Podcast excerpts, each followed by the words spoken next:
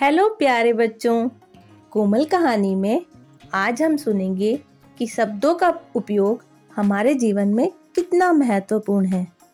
तो चलो सुनते हैं कहानी, शब्द शब्द में अंतर। एक अंधा लड़का था। वह एक बड़े से मॉल के कोने में बैठ जाता था, तथा वह अपने पास एक बोर्ड रखता। उस बोर्ड पर लिखा था, मैं अंधा हूँ, कृपया मेरी मदद करें। और वह अपने पास एक कपड़ा बिछा देता था। आते जाते लोग उस कपड़े पर कुछ पैसे रखकर चले जाते। लोग उसकी ज़्यादा मदद तो नहीं करते, बस दया भावना से कुछ सिक्के डालकर चले जाते। एक दिन वहाँ से एक आदमी गुजरता है। उस अंधे लड़के को देखकर जेब से कुछ सिक्के निकालता है और सफ़ेद कपड़े पर रख देता है। फिर उस आदमी ने बोर्ड को पलटकर कुछ शब्द लिखे और वहाँ से चला गया। उस आदमी ने बोर्ड को पलटकर रख दिया था, जिससे कि लोग वह पढ़े जो उसने लिखा था।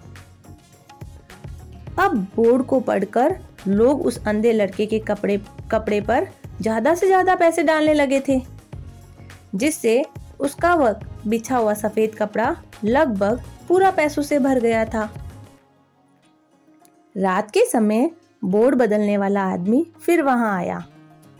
वह यह देखने के लिए आया था कि उसके द्वारा लिखे गए शब्दों का लोगों पर क्या प्रभाव पड़ा। अंधे लड़के ने उसके कदमों की आहट पहचान ली थी।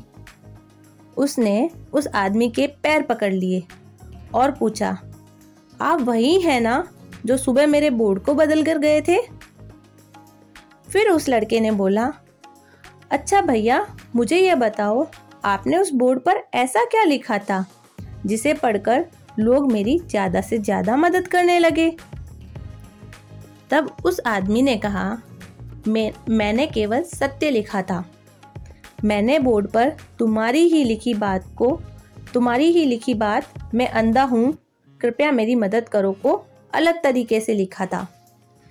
और वह कुछ इस प्रकार थी। आज एक बहुत खूबसूरत दिन है और मैं इसे नहीं देख सकता। कृपया मेरी मदद करें। वह लड़का बोलता है, भैया, बात तो दोनों शब्दों की एक ही है। फिर भी लोगों ने आपका बोर्ड पढ़कर मेरी मदद ज़्यादा क्यों की?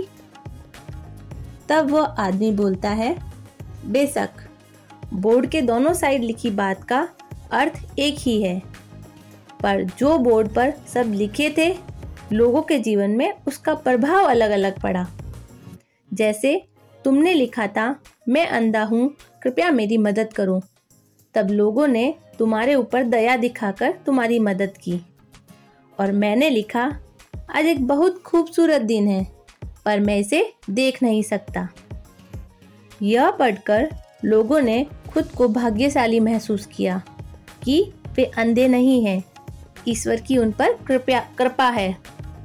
ईश्वर को धन्यवाद दे, खुश, वे लोग खुश हुए। और उसी खुशी के मारे तुम्हारी मदद ज़्यादा की।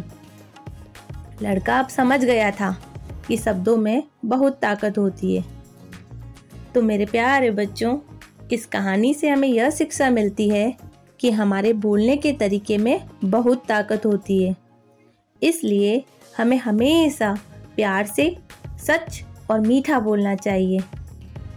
मुझे आशा है कि आपको ये कहानी पसंद आई होगी। इस कहानी को अपने दोस्तों और रिश्तेदारों के साथ ज़रूर शेयर करना। और फिर मिलते हैं कोमल कहानी पर एक नई कहानी के साथ। Bye bye